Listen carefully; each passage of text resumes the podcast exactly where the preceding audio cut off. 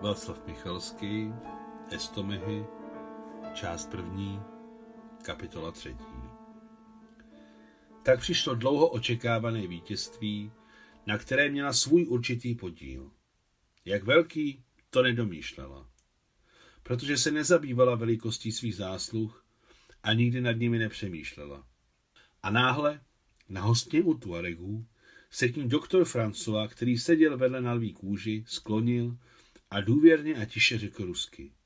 Guvernér sám volej, znamená všechno, chystej Paříž. Co všechno? zeptala se Maria ze zdvořilosti. Řád čestné legie, papíry. Z jakého důvodu? Na váš řád je to v suchu. Na můj? A proč mě? Za Romel. Já mu všechno říct. Za Romela ho nepotřebuji. Jeho si vyznamenali doma. Srdečně se ušklíbla Maria. Tím jejich rozhovor s doktorem skončil. I když Maria pochopila, že podle slov doktora Françoise je navržena na řád čestné legie, nicméně to v její duši neprobudilo žádné pocity, kromě trapnosti. Vždyť, popravdě řečeno, neriskovala tenkrát s Romelem ani pro angloameričany ani pro francouze, ale pro své Rusko, které ji nepotřebuje. Jak o tom říci doktorovi Françoisovi? Ale když to neřekne, tak není o čem mluvit. Sláva bohu, doktor byl taktní člověk a již se k tomuto rozhovoru nevracel. Ale přesedl si stranou kulie a ponořil se s ní do besedy o Tyfinachu. Beseda francouze a rusky o písemnictví Tuaregů Tyfinachu natolik oba sebrala, že neslyšeli a neviděli nikoho okolo. Jejich tváře zčervenaly, oči se blízkaly a v hlasech měli tolik nadšení, že dívat se na tenhle pár přinášelo potěšení. Cerek i zahleděl na Uliu se zvláštní hrdostí. Chápal, že mu osud poslal ženu, na kterou musí být hrdý. Ulia to znamená arabsky první s velkým P. První v tom smyslu, že je nesporně nejlepší nejen podle pořadového čísla, jako spíše podle počtu jiných zjevných předností. Jak Maria, tak Isa si z tohoto důvodu Uliu nejednou dobírali. Ale Tuaregové nepochybovali o tom, že říkat jinak než Ulia je jednoduše směšné. Za ta léta, co byla v tuareckém kmeni, se Uliana tak vžila do jejich bytí, natolik dokonale poznala jemnosti jejich vzájemných vztahů, naučila se jejich jazyk se všemi příslovími, pořekadly a průpovídkami, tak skvěle začala hrát na jednostrunný amzat, skládat a zpívat tuareské písně, že ji Tuaregové dávno přijali za svou. Ale hlavně ovládala tuareské písmo Tifinach.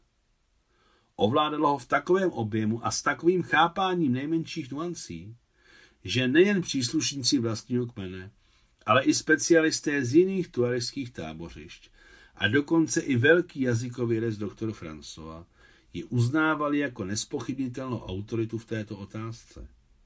Její sláva se roznesla po celé Africe, přesněji řečeno po místech, kde Tuaregové sídlili, a to sice není celý kontinent, ale docela značný pás široký 300-400 a dlouhý 4000 kilometrů přes Líbii, Tunisko, Alžír a Maroko. Především na ulíně příkladu Maria Alexandrovna jasně viděla, jak se umějí ruské ženy vžívat do pro ně úplně cizího života.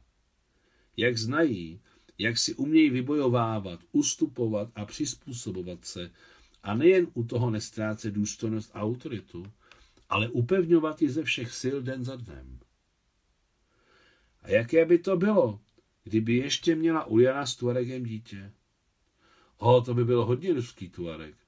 Přemýšlela nejednou o své adoptivní sestře Maria Alexandrovna. Škoda, že ho zatím Bůh nedal.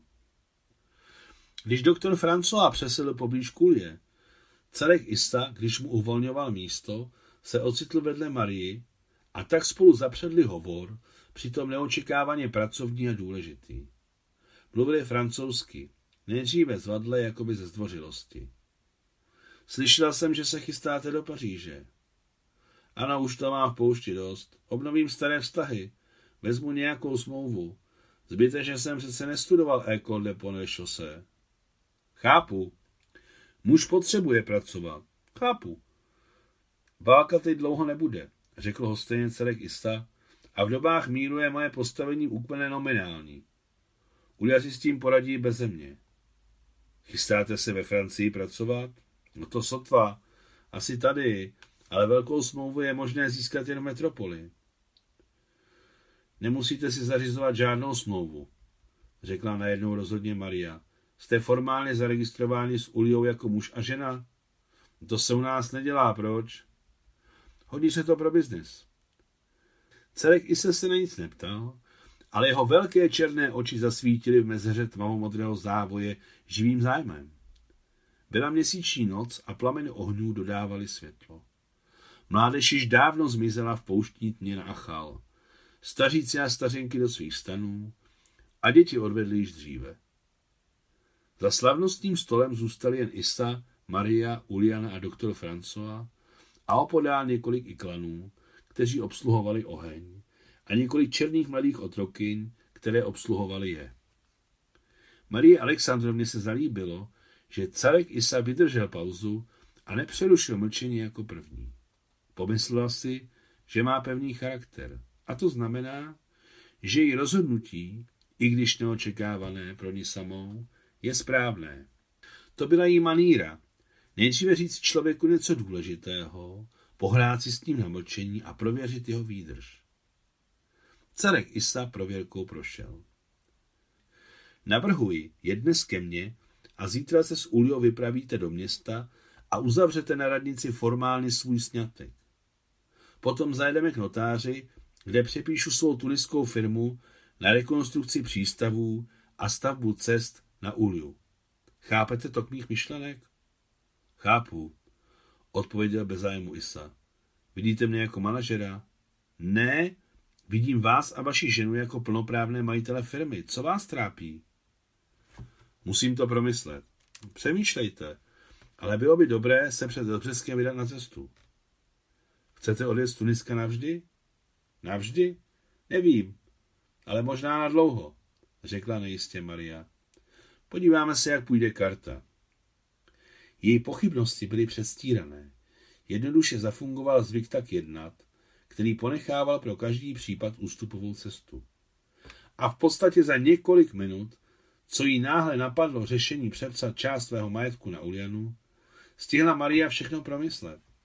Udělá to proto, aby jednou a proždy upevnila Ulino postavení ve společnosti, maximálně sníží závislost na dobré vůli muže a pojistí svoji adoptivní sestru před vrtkavostí osudu. Podle všeho to vypadá, že Tuareg dosud Ulu miluje, ale to, jak řekl, má dost pouště. Má v potextu nejen poušť. Před rozbřeskem vyšla karavana z tábora Tuaregů. Podle měřítek Sahary je čekala krátká cesta. Maria s Ulianou byli na koních a doktor François a Isa dřímali za pravidelného kroku velbloudů. Za noc, jak tomu vždycky v poušti bývá, rozpálený písek natolik vychladl a tak se ochladilo, že si ženy musely obléknout na ramena lehké burnusy ze slabé vlny. Vlhkost rozlitá ve vzduchu příjemně osvěžovala a bylo těžké si představit, že za dvě, tři hodiny nastoupí opět peklo. Ty jsi opravdu mezi Tuaregy doma, pochválila Maria Ulianu, když jeli bok po boku. Uliana mlčela. Všichni tě milují, všichni tě potřebují. To tě nemůže netěšit. Pokusila se Maria znovu zavést hovor a Ulia opět mlčela.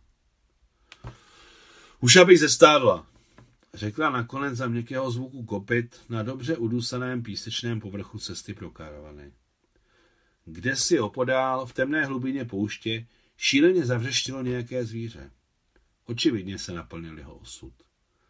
Kam spěcháš? Zeptala se Maria, aniž by se podívala nad repliku adoptivní sestry. Proč chci se stárnout? Aby po mně nikdo nechtěl dítě. Víš, jak je těžké zklamávat očekávání? Ale znachárka Chua přece řekla, že problém není v tobě. Ty si to nepamatuješ? Já... Já si to pamatuju. Mám to snad zkusit s Koliou? Ulianina otázka uvízla v rychle přicházejícím svítání. Rozstýlené, ale překvapivě jasné světlo téměř náhle zlilo na nedozírné prostranství. s bouřlivou, ale velmi měkkou silou valilo své vlny z východu na západ a nebe, které bylo ještě nedávno temné, se rozzářilo nad okolním světem jemnou modří. Vzdálené světle žluté svahy jižních ostrovů pobřežního atlasu se mlhavě třpitily, vzduch se vznášel nad zemí a plápolal téměř neviditelnými světelnými vlákny. Dokonce i stíny velbloudů, koní a lidí vypadaly, že jsou rozpité tekoucí, nepolapitelnou světelnou září. Nad pouští zavládly posvátné minuty suchuru. Bylo to s podivem, ale přes hojnost a zářivost světla ono nejen neoslepovalo, dokonce napínalo oči, jako by laskalo pohled naději na věčnou budoucnost. Neočekávaně, jako vždy, se zatřpitil rudý okraj slunce spoza vzdáleného pásu hor na východě. Jitro nového dne se přihlásilo o svá práva. Možná čtvrt hodiny jeli mlčky. Maria sledovala, jak se na světle žlutých svazích, viditelně se přibližujících hor, přemístěvaly na červenalé sklenky s bílými tečkami, které byly velmi podobné muchomůrkám. Nyní Maria věděla, že to vůbec nejsou houby, ale gazely mezi nažloutým kabelem tuholistým. Náhle na jednom ze širokých svahů Maria uviděla docela velké znaky, které byly podobné písmu, jež neznala. Podívej se nahoru, co to je Ulio? To jsem napsala se svými tuaregy Tifinahem, ale latinsky je to Rusie Ulia, rusky pak Rosiulia, nebo to lze přečíst jako Ulino Rusko. Tak i Rusko je první. Naším Tiffinagem se píšou všechna slova dohromady bez mezer, bez velkých písmen a bez interpunkčních znamenek.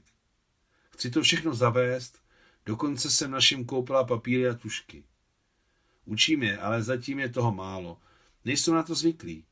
Ale doktor François říká, že pokud zvládnu změnit způsob psaní Tifinachu, bude mi nutné za života postavit pomník. A k čemu mi je pomník? Radši bych dítě. A jak jste to na té hoře napsali? No normálně, kopali jsme kanály, ty jsou vidět zdaleka. Zavané písek, řekla Maria. A my je budeme opravovat, dokud budeme, odpověděla zádumčivě Ulia. Malý okraj slunce, které se probíjelo spoza hory, roste s každou minutou, rozjasňoval se před očima a potom padl přes celé údolí ohromný sloupec světla, třesoucí se miliardami kapiček životodárné vláhy, která se ještě udržela ve vzduchu. Bože, to je krása, sotva slyšitelně zvolila Maria. Ach tak honem otěhodnět, pronesla zoufalá na hlas Ulia. A za devět měsíců porodit. Přesně na den za devět měsíců v Nikolině pařížském domě, poblíž mostu Alexandra III. s pozlacenými koňmi na sloupech, otevřela Maria dopis od doktora Françoise, který přišel expresní guvernérskou poštou z Tuniska. Doktor psal, že Ulia zahynula, když zachraňovala pětiletou černou otrokyni. Děti si hrály na břehu rozbouřené válí a děvče spadlo do proudu. Uliana se vrhla do řeky, doplavala k děvčeti, zvládla ho vystrčit na břeh z vody, ale ji samotnou to stáhlo do víru. Udeřila se hlavou o výklanek u břehu a už se jí nepovedlo zachránit. Dále doktor psal, že cerevna Ulia byla podle tualiských obyčejů pochována téhož dne do západu slunce a dříve bezejmená vádí nyní nese jméno Ulia. Maria Alexandrovna si nepamatovala, kolik času tenkrát prostala u okna s oznámením o Ulíně smrti v rukou. Ze zapomnění dostal funtík, který si jí odaně třel o nohy. Bylo dobře, že s Uliou přivezli z Tuniska funtíka. Ano, není to dávno, co po tomto domě chodila tuaristská carevna Ulia a její muž Isa jezdil celé dny po svých spolužácích, z čehož měli Maria Ulia radost, tím víc, že se našla bývalá Ulina sousedka z nájemního domu v Biankuru, bába Nusia. Našli ji, když se zabývali pochováním Andreje Sidoroviče Kaljužného. Tenkrát potkali bábu Nusiu na Biankurském hřbitově s pravoslavními kříži, nabarvenými mořskou modří. Ukázalo se, že v té době již leželi na hřbitově muž bábiňusti a její starší syn. Mladší padl mezi partizány někde na severu Francie a samotná bába Nusia bydlela v hřbitovním domku, protože z bytu ji vystěhovali majitelé. Proč jste si nekoupila svůj domeček? zeptala se Maria. Nebyly prachy, usmála se bába Nusia. Propili peníze? zeptala se Ulia. No, propili. Dobře udělali, zasmála se Ulia. Na domeček jich bylo málo a na propití až až. Maria chtěla říct, že peněz nebylo na domeček, ale na celý dům. A ještě by zbylo, ale odpustila si to a místo toho pozvala bábu Nusiu, aby se přestěhovala k ní do Nikolina pařížského domu. Bába Nusia souhlasila pod podmínkou, že bude uklízet dům a vést domácnost, aby si odpracoval svůj pobyt. Tak se dohodli. Esaula Karužného, muže báby Nusi a jeho staršího syna pochovali na proslulém ruském hřbitově Saint-Geneviève de Bois. Marie Alexandrovna se pokusila znovu pohřbít i popel slavného ruského básníka Vladislava Chodaseviče, ale to se ukázalo jako nemožné, poněvadž byl na Biankurském hřbitově společném hrobě. Tento člověk, pohřbený mezi opuštěnými a bezprávnými, s důstojností napsal o svém místě v ruské poezii. Ve mně je konec, ve mně je počátek. Dokončil jsem toho tak málo, ale stejně jsem pevný článek. To štěstí je mi dáno. Konec třetí kapitoly.